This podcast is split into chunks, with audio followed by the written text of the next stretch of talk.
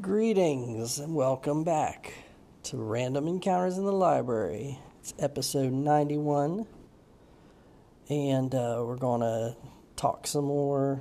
I got a couple more ideas uh, for my little setting. Um, and uh, going to expound upon it. And uh, I got a little sketch I'll probably post, put on my blog so you can check that out. Um, so I'll be right back. So the first thing, um, my uh, what I'm calling my little setting for now is like a marshlands. That's basically what it is. Like a little marshy, um, coastal kind of thing. Um, little villages on inlets and stuff. Um, so it's like a short trip to the coast. So there's beach, but there's little marshy areas. Um, the smell of sulfur, all that fun stuff. Um, so, yeah. So, the first thing um,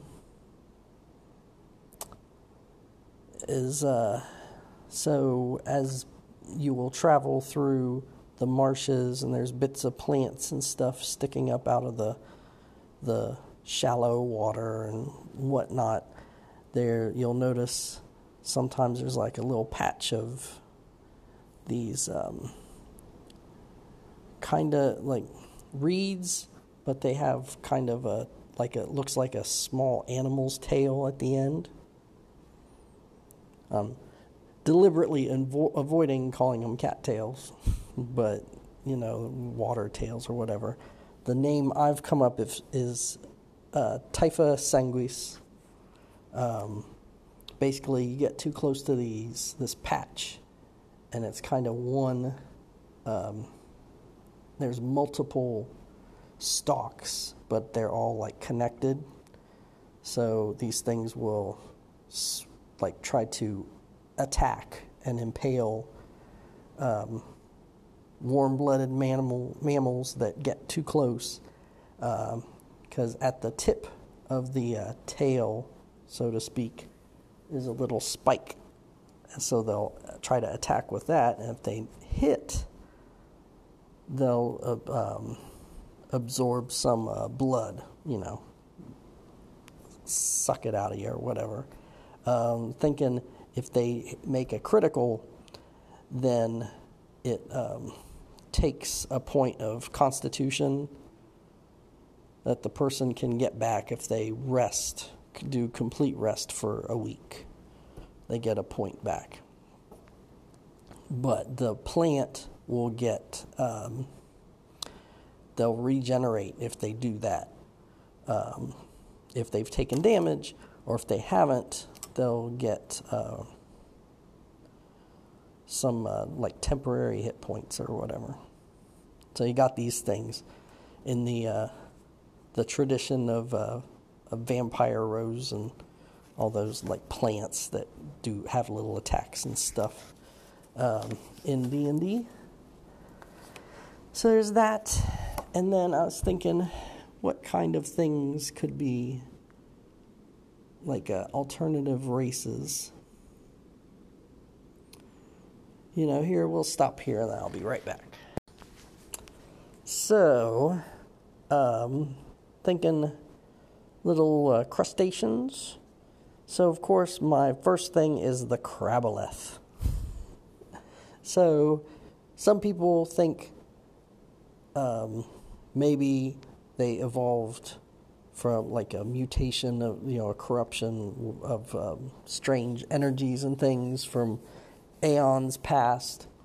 Um, in truth, is the introduction of uh, disease-fighting nanites leaking out into the ecosystem, and they warped crabs into these weird telepathic things. So um, I've got a little sketch, uh, like a profile view. So they're kind of like a crab. They're big, almost like man sized. Um, and they have like these stalks or tentacles or whatever coming out of like where the face normally is. So two of these stalks have eye eyes on them, and then the rest are like sensitive. They're not. Um, they're kind of telepathic, and if they get, if they grapple somebody uh, with their claws, they can. Um, use these things kind of like a jellyfish's sting, only it's like a, a telepathic, a mind attack. So the tentacles go around the person's head and then give this um, mental shock or whatever. So, not sure exactly how that's going to work. And I'm not totally sold on the name Kraboleth, but it sounded cute when I came up with it. So. So there you go. Um, so they could be like a little race, um, not ready to overtake the region, but there's the possibility that they could. Um, I was also thinking of like a traveling uh, group of um, marauders uh, coming coming up with a name for the leader. I'm thinking Fark and then he's got like a little sidekick, um, like a gimp or whatever. But you know, not that. But uh, yeah, so they just kind of come through the region, and they're kind of small fry in the big city. But if they go out into the marshlands, you know, they can act like they're hot stuff and you know, throw their weight around because they think everybody there is uh, beneath them. So there you go. Um, all right, I'll be back with some final thoughts. That sounds cheesy. See you in a sec. Alrighty, so hopefully you guys enjoyed that. Um, all like 13 of you or something. Um, if you want to help help things out, you know, try to spread the word. Um, hoping to get um, some more people listening to this. You know, we want to get a zine, a little zine going. Um, like I said before, I want. I'm thinking it'll be like a mutant future thing. Uh, I love MCC, Mutant Crawl Classics, but um, at the moment, I'm not sure about um, sending the stuff in so that uh, Joe Goodman can go over it and give it the big okay. But maybe after I get some stuff together, I can do like a conversion thing. Um, who knows?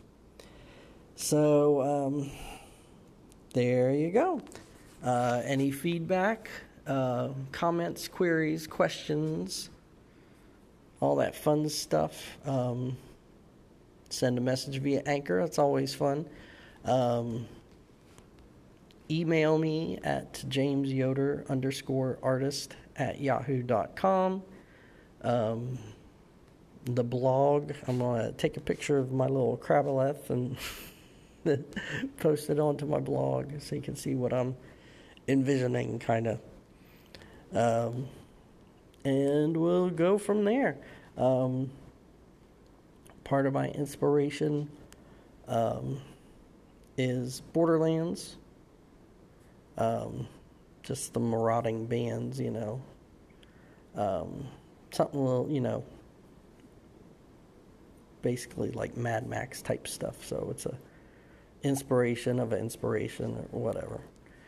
Um, but if anybody out there is playing Borderlands 3 on the PS4 and wants to team up and shoot some bandits in the face, I'm all for that. Just send me a message and we'll figure it, figure something out.